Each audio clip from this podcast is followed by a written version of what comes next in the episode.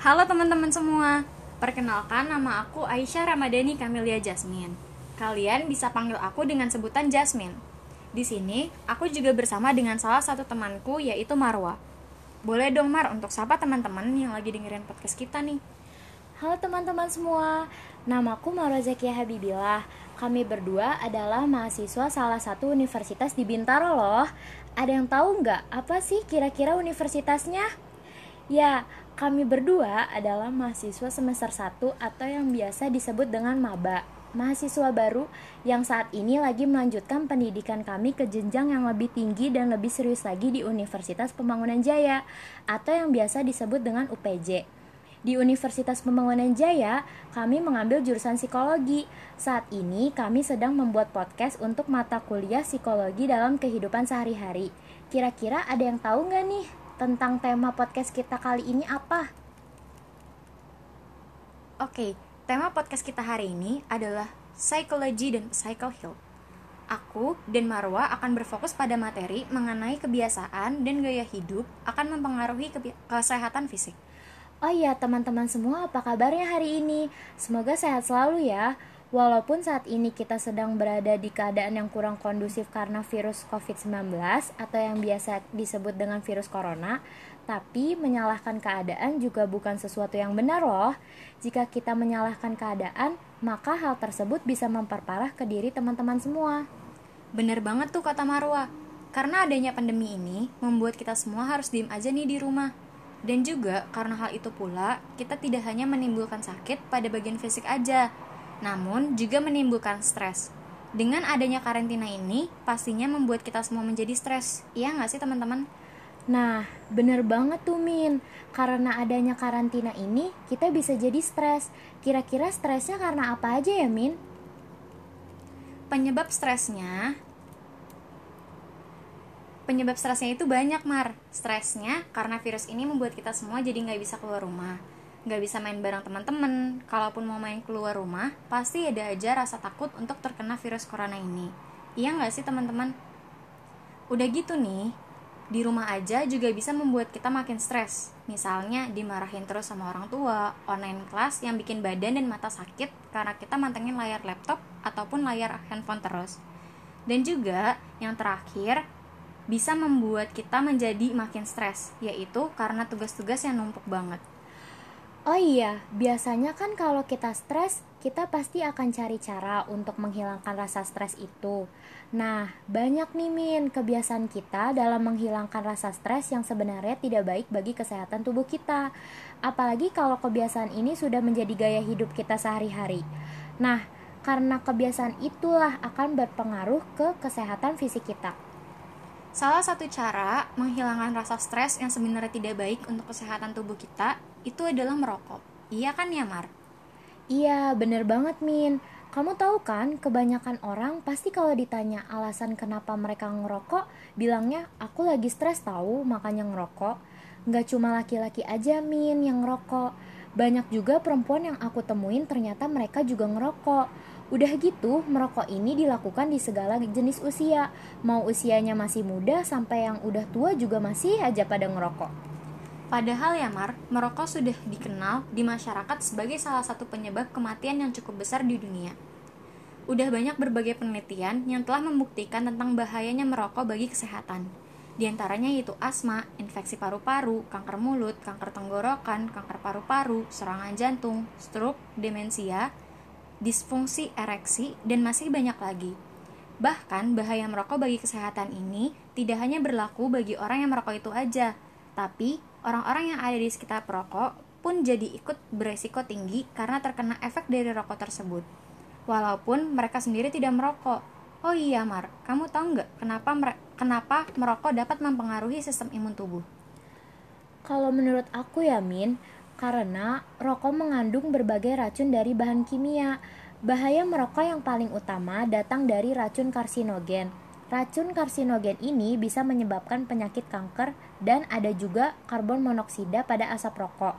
Nah, kedua zat ini akan terhirup ke saluran pernafasan yang pada akhirnya dapat memicu kerusakan organ dan menurunkan fungsi dari organ sistem jantung, pembuluh darah, dan pernafasan. Akibatnya, tubuh akan lebih sulit melawan bibit penyakit yang berada ling berada di lingkungan sekitar karena harus mengatasi kerusakan organ dan melawan racun dari paparan asap rokok. Nah, maka dari itu rokok dapat mempengaruhi sistem imun tubuh. Mar, sebenarnya apa aja sih yang ngebuat orang-orang jadi susah untuk berhenti ngerokok? Karena di dalam rokok terkandung zat nikotinnya, Min. Zat nikotin ini adalah penyebab utama para perokok yang aktif sulit untuk berhenti merokok. Nikotin sendiri adalah zat yang secara alami dapat ditemukan pada tembakau. Zat ini sama adiktifnya dengan kokain atau heroin yang membuat perokok menjadi ketagihan dan ketergantungan. Hmm, gimana sih Mar caranya agar kita bisa berhenti dari merokok? Cara efektif agar kita dapat berhenti merokok yaitu dengan beberapa cara. Yang pertama, kita harus memiliki niat yang sungguh-sungguh agar kita dapat berhenti merokok. Yang kedua, mengganti kebiasaan merokok dengan memakan permen. Yang ketiga, perbanyak meminum air putih. Yang keempat, menghindari area asap rokok.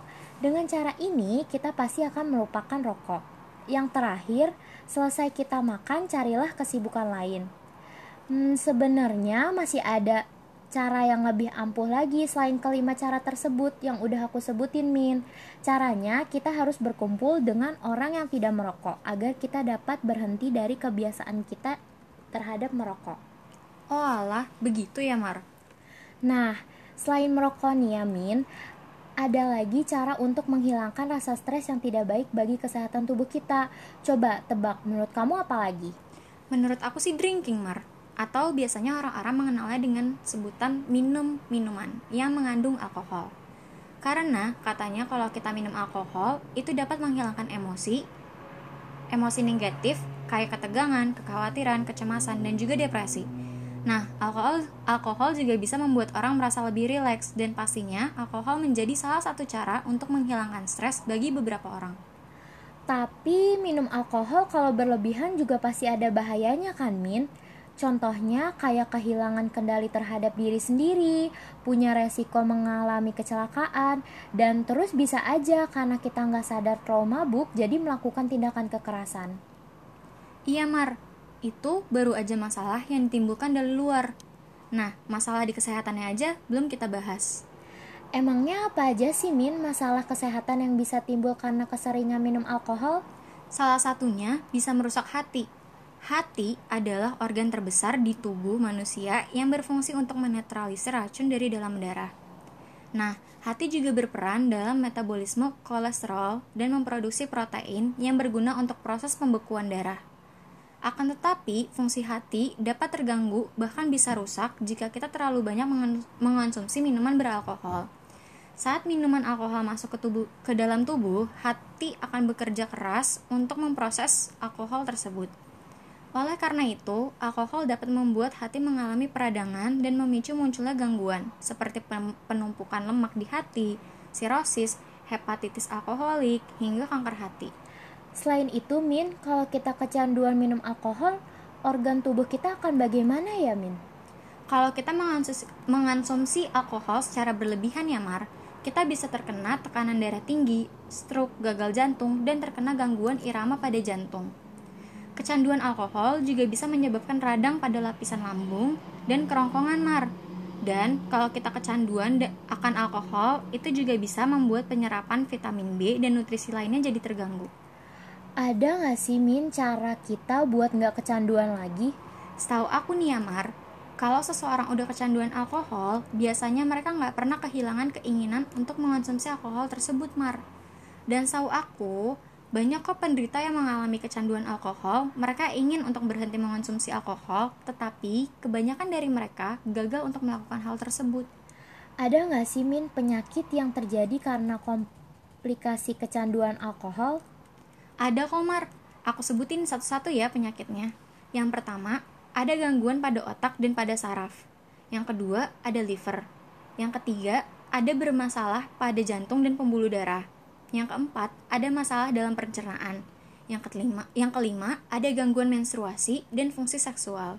Yang keenam, ada masalah pada penglihatan. Yang ketujuh, ada komplikasi diabetes. Yang kedelapan, ada kerusakan pada tulang. Yang kesembilan, ada kanker. Dan yang terakhir, ada rentan terkena infeksi. Kira-kira ya Min, ada nggak sih pengobatan supaya kita nggak kecanduan akan alkohol? Ada beberapa cara nih Mar untuk mengatasi kecanduan pada alkohol. Sebenarnya, tergantung kepada tingkat kecanduan dan juga keinginan kita agar tidak kecanduan lagi sih Mar. Biasanya, penderita bisa memilih untuk berhenti total atau sekedar mengurangi konsumsi alkohol. Nah, cara umumnya untuk mengatasi kecanduan alkohol itu kita bisa untuk melakukan konseling dengan psikolog atau psikiater. Kita juga bisa datang ke detoksifikasi. Detoksifikasi ini pada umumnya dirawat di rumah sakit. Hal ini terjadi karena membutuhkan penanganan medis yang cukup serius. Ada juga dengan cara terapi dengan mengonsumsi obat-obatan, tetapi obat tersebut belum ada di Indonesia. Contoh obatnya obatnya itu ialah naltrexone, acamprosep, dan disulfiram. Dan yang terakhir bisa dengan cara pemulihan di rumah. Nah, cara yang terakhir ini biasanya kita mencoba untuk fokus kembali ke kebiasaan lama kita dan menyibukkan diri kita kembali dengan aktivitas yang baru, selain mengonsumsi alkohol. Nah, selain merokok dan mengonsumsi alkohol, ada lagi nih Min cara untuk menghilangkan rasa stres yang tidak baik bagi kesehatan tubuh kita. Coba tebak, menurut kamu apa lagi? Hmm, apalagi ya Mar? Aku kira cuma dua itu aja. Eh, ternyata ada lagi ya? Ada lagi tahu Min. Mau tahu nggak apalagi cara yang tidak baik menghilangkan stres bagi kesehatan kita? Mau dong Mar, supaya aku dan teman-teman yang lagi dengerin podcast ini bisa menghindari hal ini dan bisa mengetahui apalagi sih kira-kira cara yang bisa menghilangkan stres tapi cara tersebut tidak baik untuk kesehatan kita. Yang terakhir kita akan bahas yaitu soal overeating. Overeating atau biasa disebut dengan bridge eating adalah sebuah istilah yang sering kali digunakan sebagai pembelaan diri bagi orang-orang yang belum memahami sepenuhnya konsep pola makan sehat dan tidak dapat mengontrol nafsu makannya dengan baik. Oh alah, overeating toh. Bukannya overeating itu bisa dapat dialami oleh siapa aja ya, Mark? Biasanya, kebanyakan dari mereka yang sedang menjalani program penurun berat badan yang mengekang dirinya dalam mengatur pola makannya, sehingga dapat menyebabkan depresi dan juga stres. Iya, bener banget kalau overeating ini dapat dialami oleh siapa aja, Min. Banyak hal-hal yang dapat menyebabkan seseorang menjadi pelaku overeating, yaitu kesalahpahaman mengenai diet.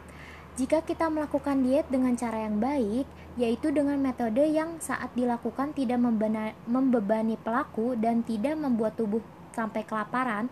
Nah, beberapa penelitian menyatakan diet yang salah menyebabkan timbulnya berbagai masalah gangguan perilaku konsumsi, seperti anoreksia nervosa. Kecanduan makanan juga dapat membuat kita menjadi overeating nih, Mar.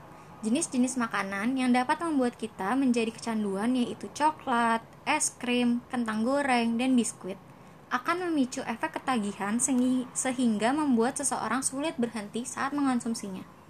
Nah, itu dia penyebab seseorang menjadi pelaku overeating. Sekarang kita akan membahas tentang bagaimana cara kita agar dapat mengatasi overeating. Yang pertama adalah dengan memakan makanan dalam kondisi yang nyaman di berbagai macam situasi. Jangan memakan makanan dalam kondisi sedang banyak pikiran atau saat kita sedang sedih. Yang kedua adalah belajarlah cara menerapkan kontrol diri dengan baik terhadap makanan. Yang ketiga adalah berani membatasi makanan-makanan tinggi gula dan minyak. Yang keempat, mencoba mengurangi kebiasaan makan. Kamu tahu nggak sih, Min, apa yang kelima dan selanjutnya? Hmm, kayaknya tahu deh Mar. Coba ya aku sebutin. Yang kelima adalah tidur dengan cukup dan berkualitas. Yang keenam adalah menghargai bentuk tubuh diri sendiri. Yang terakhir adalah gunakan piring dalam ukuran yang tidak terlalu besar. Apa yang kamu sebutin tadi itu udah bener komin? Nah, itu adalah materi terakhir yang kita bahas. Oleh karena itu, oleh karena itu, saat ini sudah waktunya untuk kita pamit undur diri. Terima kasih semuanya karena sudah mendengarkan materi yang udah kita bahas ini. Semoga materi yang kami sampaikan akan bermanfaat bagi kalian semua. Dan kalian jangan lupa ya agar